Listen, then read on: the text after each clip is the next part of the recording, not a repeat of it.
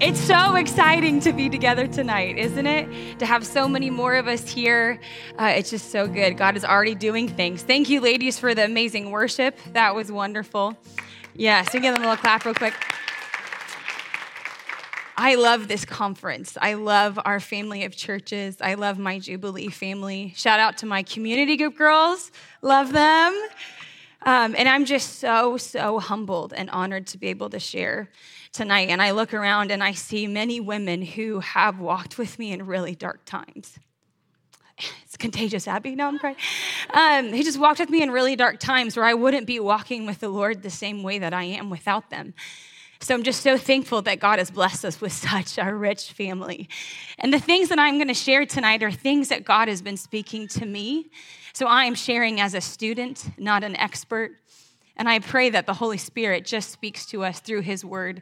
So I'm just going to say a quick prayer for us, and then we'll jump right in.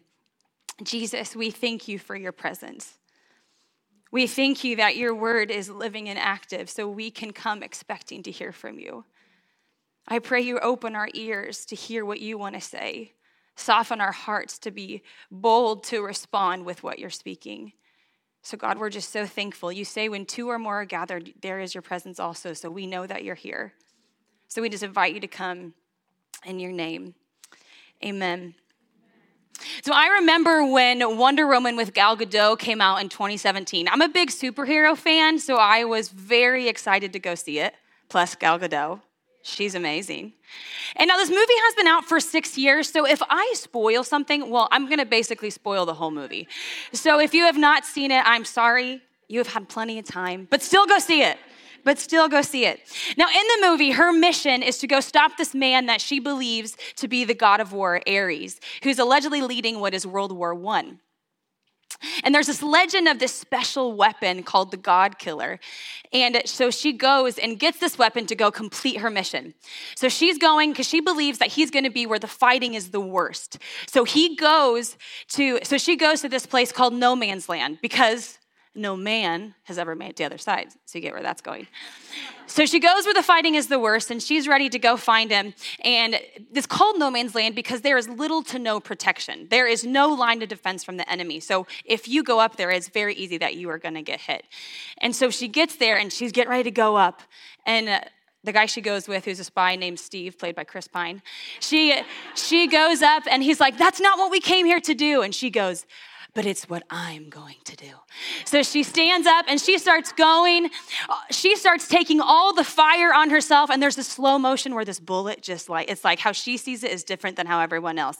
It's slow motion. She just goes, and the bullet goes by. And so she's deflecting missiles, dodging bullets. So as she's taking all of the fire on herself, the troops are able to advance and they're able to get to the other side. And it's amazing. It is a really cool scene. So if you haven't seen it, you feel like I'm advertising the movie. I'm really not. But it, it is, it's just fascinating. Does anybody else uh, picture themselves as the main character of movies when they watch them? Anybody? Okay, I'm not the only one. And so I remember watching this movie and thinking, like, yep, we're the same. I can handle anything that the world throws at me. And then quickly, I started to feel a little sorry for myself. It's embarrassing to say, but I really started to feel that way like, yep, it is just me and my responsibilities against the world. Lone soldier, no one beside me. As if she was someone to be like. And at the end of the movie, we find out that she is who the legend was about all along, that she is the God killer, that she was specifically created and designed to be able to kill gods on her own. And the message is really clear. She was able to do what no one else could do, and she did it all by herself. All she needed was herself. Now, the difference between Wonder Woman and I, well, among many things, is that when I go out and try to do things on my own abilities, with my own understanding, it does not work out so well for me. I'm not out here dodging missiles and deflecting bullets. Quite the opposite. It's not just that things don't go my way, it's not where just things don't work out for me. Where my trust lies becomes really evident. When life feels out of control, when I feel vulnerable, am in pain, and when something I don't want to happen is happening, my response can be to protect myself. That I am a sufficient line of defense. But rather than having peace, I find myself filled with anxiety and fear. And rather than having rest, I find myself exhausted. And I'm forced to eventually ask myself the question Am I the best protector of my life? And I find great encouragement from David in the Psalms. It gives me a lot of comfort that I don't hear the superhero message. I hear someone who needed help. So let's take a look at Psalm 62 at how David handled the situation. I'm going to read verses 1 and 2 and then jump to 7 and 8. For God alone my soul waits in silence. From him comes my salvation. He alone is my rock and my salvation, my fortress. I shall not be greatly shaken. On God rests my salvation and my glory. My mighty rock, my refuge is God. Trust in him at all times. Oh, people, pour out your heart before him. God is a refuge for us. David spent many years of his life running from people who are trying to attack and kill him.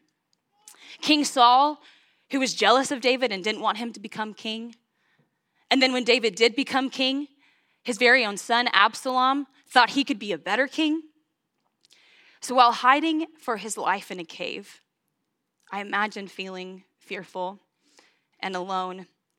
David is reminding the deepest part of him that this self constructed tower is not his real refuge. The words only and alone are found five times just in these eight verses, emphasizing that our one true refuge for him and for us is God alone. I worked in finance for almost six years, and something we would never tell anyone to do was to put all of their eggs in one basket. It's wise to diversify your wealth and, and different risk tolerances and adjust as you go and you go to get the hopefully the best outcome. So this seems like not very good advice at first to put all your stock, all your hope, all your trust in one place, and then having that one place be something you cannot control or manage. But David tells us the opposite is true when it comes to God that the only place that we find true rest is when we do not diversify our trust. See, David needed a joy that was deeper and stronger the more difficult things got. And rather than go and fight, we see wait in silence. So when I think about waiting, I think about what Isaiah says waiting does for our souls. Isaiah 40, verses 28 through 31. Have you not known? Have you not heard? The Lord is an everlasting God, the creator of the ends of the earth. He does not faint or grow weary, his understanding is unsearchable. He gives power to the faint, and him who has no might, he increases strength. Even youth shall faint and be weary, and young men shall fall exhausted. But they who wait upon the Lord shall renew their strength. They shall mount up with wings like eagles. They shall run and not be weary. They shall walk and not faint. Waiting takes a lot of trust. And the longer we wait for things and we don't find relief, the longer we wait for things and what we're waiting for doesn't happen, doubt starts to enter. Am I waiting for the right thing? Am I a fool? Waiting is a way of resting back in Christ as our anchor and allowing Him to renew our strength. When we wait, we are not making an attempt to do things on our own, but we are reminding ourselves of what God has already done. That He knows what we need, He knows how we need it, and He knows exactly when we need it. And the more I trust in something, the more I am willing to wait. Who are you willing to wait for? No matter what, no matter how long.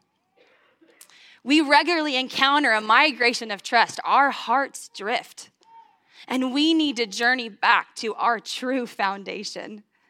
That is why David is reminding the deepest part of him that his trust is in God alone. And I wonder if while David was in that cave, I'm sure he had plenty of time to think as he's thinking of God's faithfulness, if Moses came to mind. In Exodus 17, we see Moses in a really similar situation where if God did not show up, he and God's people were not going to make it.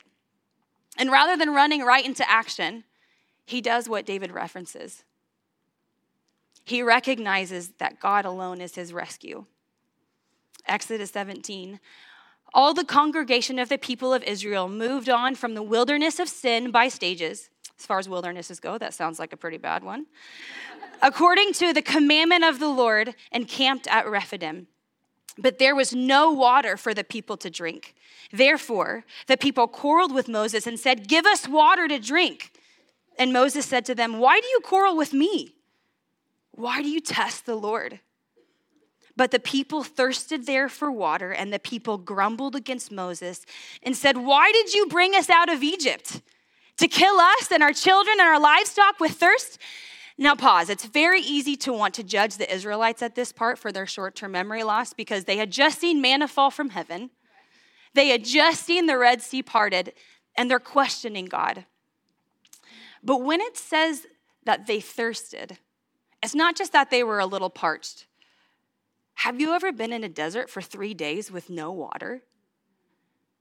Have you gone three days at all without any water or fluids of any kind? I haven't.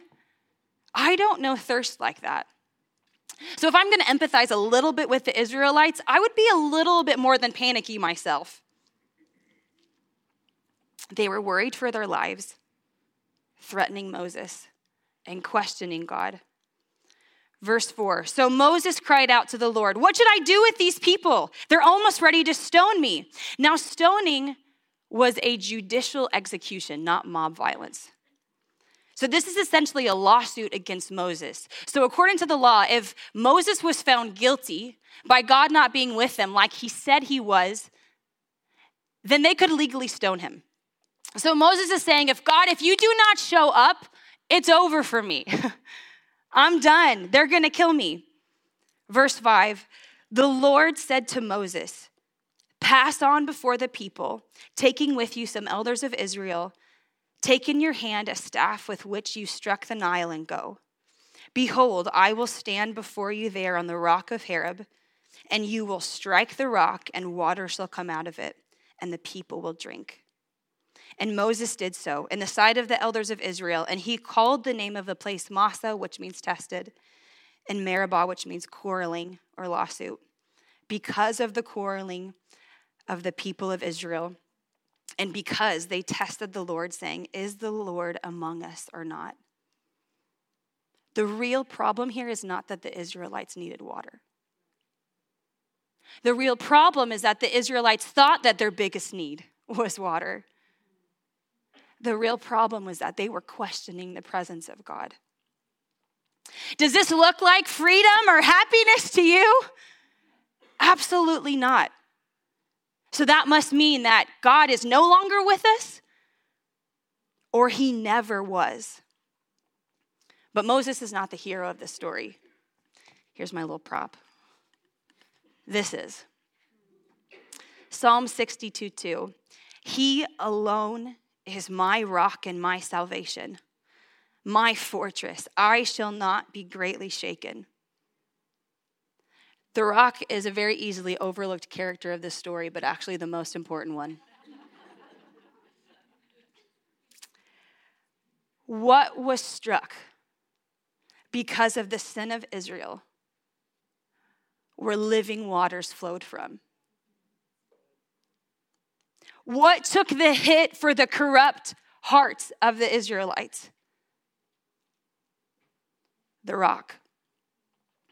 And for you and for me, the rock of our salvation is Jesus, who was struck so his people could have life. We deserve to be struck. But God, being rich in mercy, the things that we are afraid of, God has already taken on himself, on his son. That is why Jesus is our true refuge. And he didn't just take the hit, he rose again. He took the punishment we deserved upon ourselves. And it was in the wilderness where what was in the Israelites' heart came to the surface. Where is Jesus in the midst of your suffering? Because the only things in life that have improved it are the good things? Says who? Though we may not be immediately removed from the deserts in our life, we are given everything we need to be sustained through them in Jesus. And I want to be very clear I am by no means in any way wanting to make light of the true pain and evil that has happened in this room. We do not have a God that is without empathy, who is uh, without compassion for the evil that happens in this life, so much so that he sent his only son to do something about it. The confidence we have in affliction is that God alone has freed us from it. And because of Jesus, no pain will last forever. Every tear will be wiped away, and everyone who calls upon the name of the Lord will be saved. Jesus offers us a hope that goes beyond our circumstances. And if you do not know Jesus as your Savior, if you do not know Him as the one who died on the cross for you so that you could have a relationship with Him forever, we would love for you to know Him as that today. We would love to pray for you. He has a plan and a purpose for your life that is so much bigger, that is so much greater than you could ever imagine, and He is desperate to meet with you. So we would love to pray with you today. I have experienced God's saving grace in my life. I have personally experienced how deceiving the lie can be of trying to be your own protector. I was born in St. Joseph, Missouri. There's a good crew, Living Hope. Yes. Good crew. I was born in St. Joseph, Missouri, and I had my life planned out by the time I was 13. I know, impressive. It was a pretty good plan, too. I was going to go to Mizzou's J School and become a news anchor. I was going to get married at 22, you know, finish college, have a year, and then get married. And then I was going to have kids late at 25. Ah, life has not gone how I perfectly planned. Our family moved from St. Joseph, Missouri to Washington. Where's my Washington girls? Yes, yes. To Washington, Missouri. And to say that this move was hard for me would be a big understatement. I had a perfect plan and God messed it up. I moved away from my friends, my home, and what felt like my future. We moved five days before Christmas, I remember, because we wrapped all of our presents up and put it in the back of the van as we moved. Had a little Charlie Brown Christmas tree that year. And all my siblings and I started school halfway through the year. Now, if middle school was good for you, I am very happy for you middle school was not, I didn't like middle school. It was not great. And starting halfway through the year, it was harder to make friends because girls were already in their little groups. And middle school boys, well, those were middle school boys. I was sad. I hit a nerve over there. I'm getting serious. No.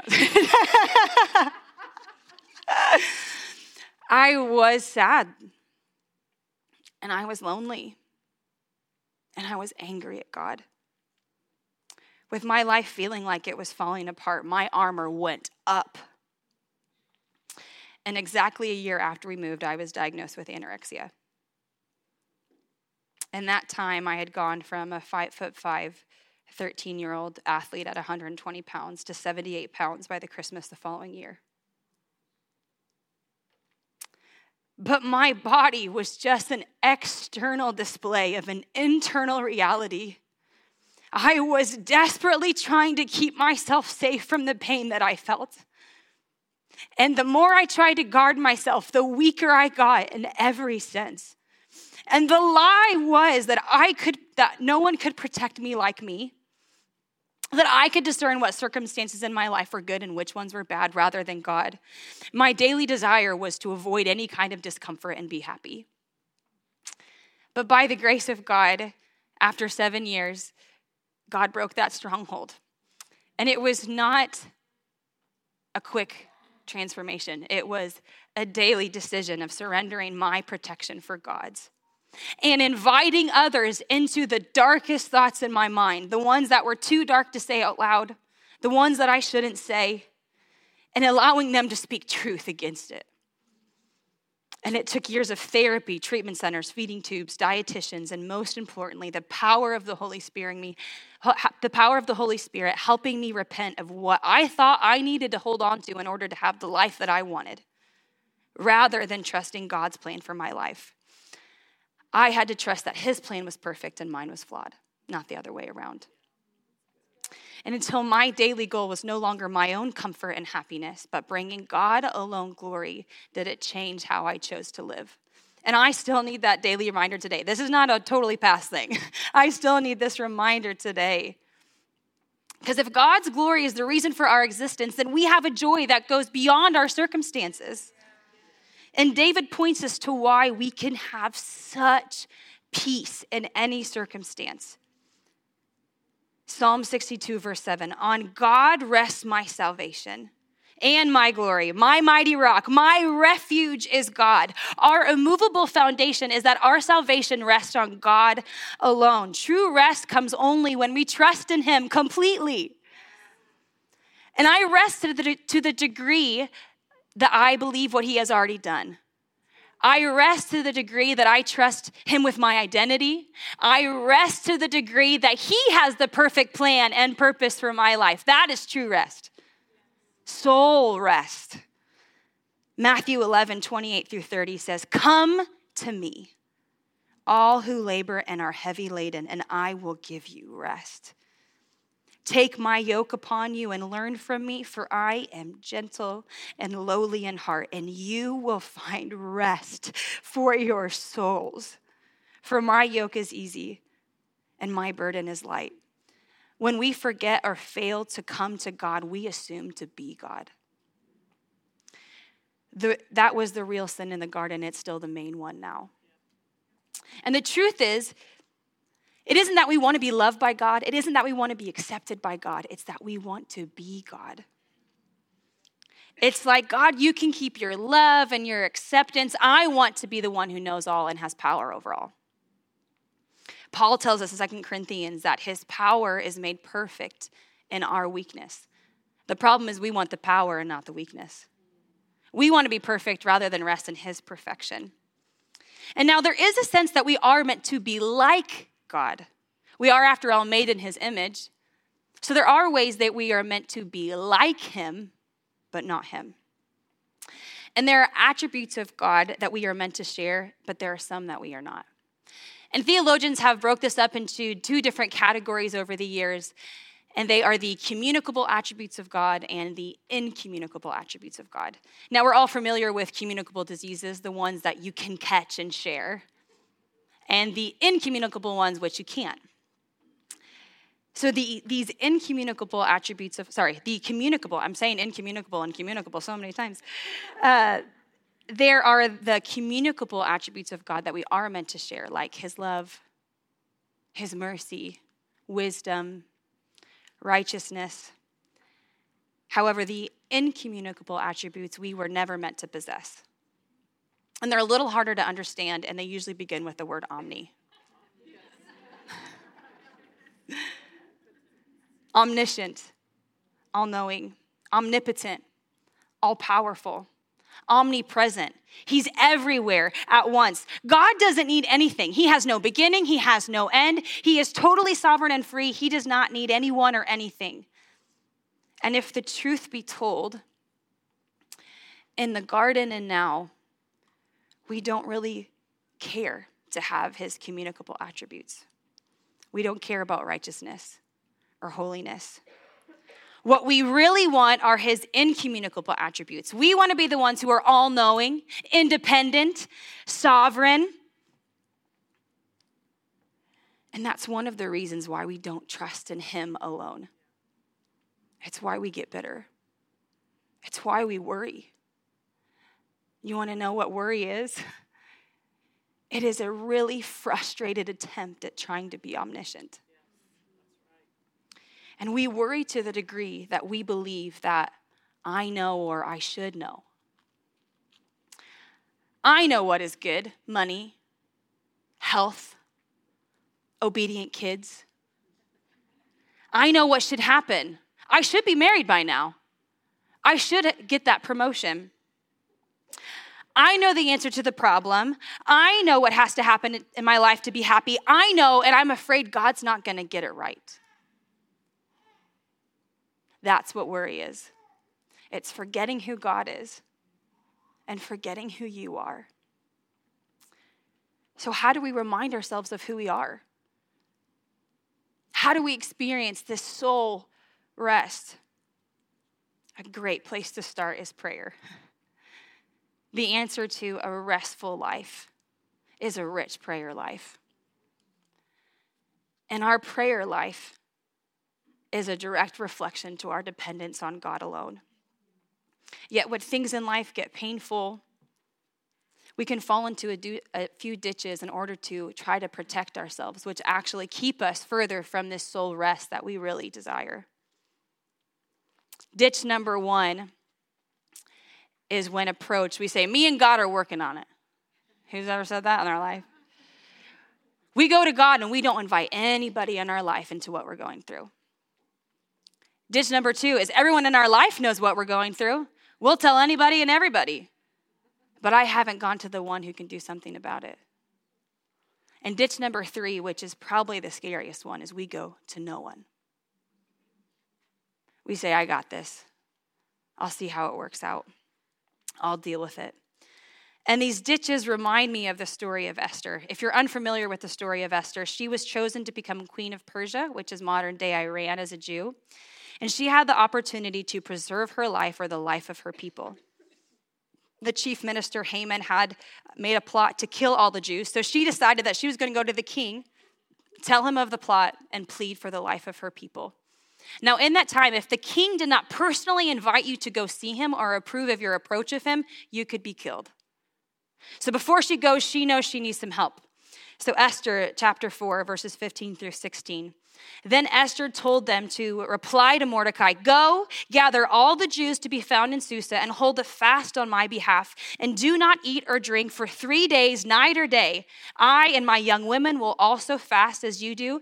Then I will go to the king though it is against the law, and if I perish, I perish. Notice in verse 15 that Esther actively gets her community group around her. She gets her community group gals, she goes and gets her friends.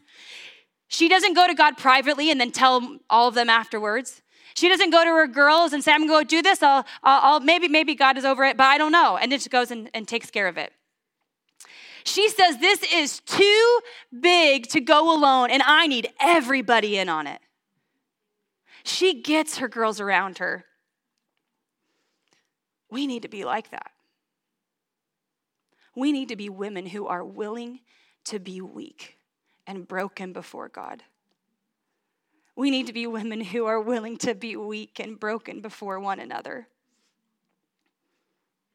When was the last time you were truly weak before a friend and didn't have it all together like you should? 2 Corinthians 4 16 through 18. So we do not lose heart, though our outer self is wasting away, our inner self is being renewed day by day. For this light momentary affliction is preparing for us an eternal weight of glory beyond comparison, as we look not to the things that are seen, but to the things that are unseen. For the things that are seen are transient, but the things that are unseen are eternal. See, the fault in our armor is that it protects us from the wrong things. We can only protect ourselves from things that we see as potential threats. So, how do we trust in or hope for or protect us from things that we can't see?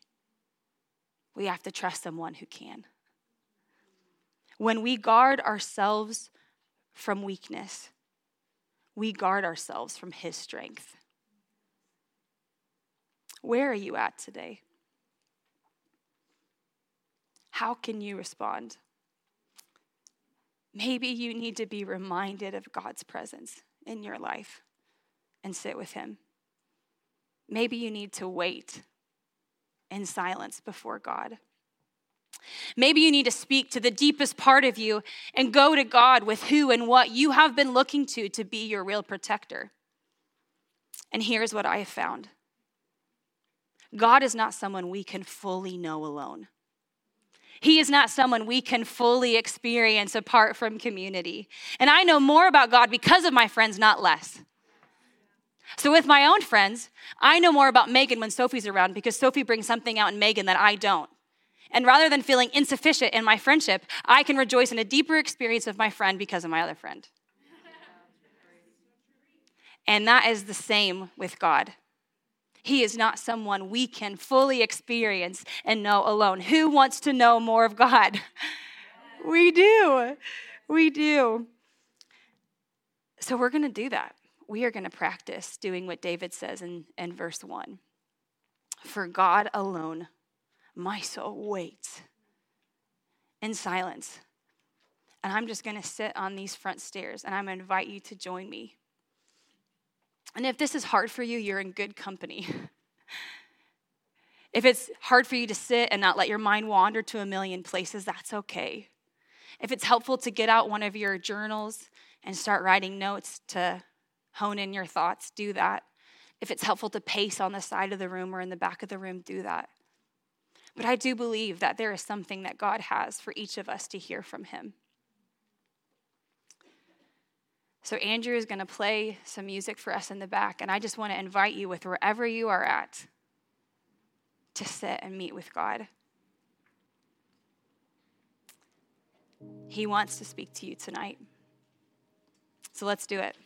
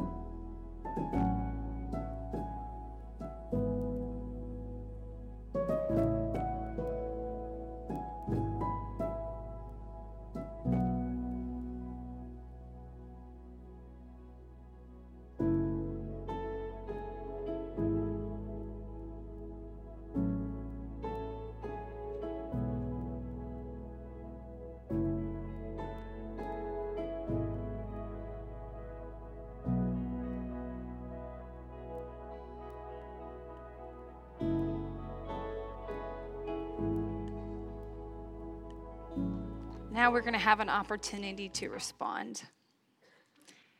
Even if you don't fully know what you need prayer for, I just invite you to come up and allow someone to pray with you. The band's going to lead us in worship. But let's not leave this place without responding to what God has been speaking to you. So I'm just going to pray and then the band's going to start. Jesus, we thank you for being with us tonight. We thank you for your word. Thank you that you speak so personally to us and that you have more in store for us. Thank you that we get a chance to know you more together. Thank you for your presence. Come more, Holy Spirit. We ask you to continue to come. Continue to speak to us. We love you, Lord. Thank you for being our true protector, the true guard of our lives, the true hero of the story. We love you, Lord.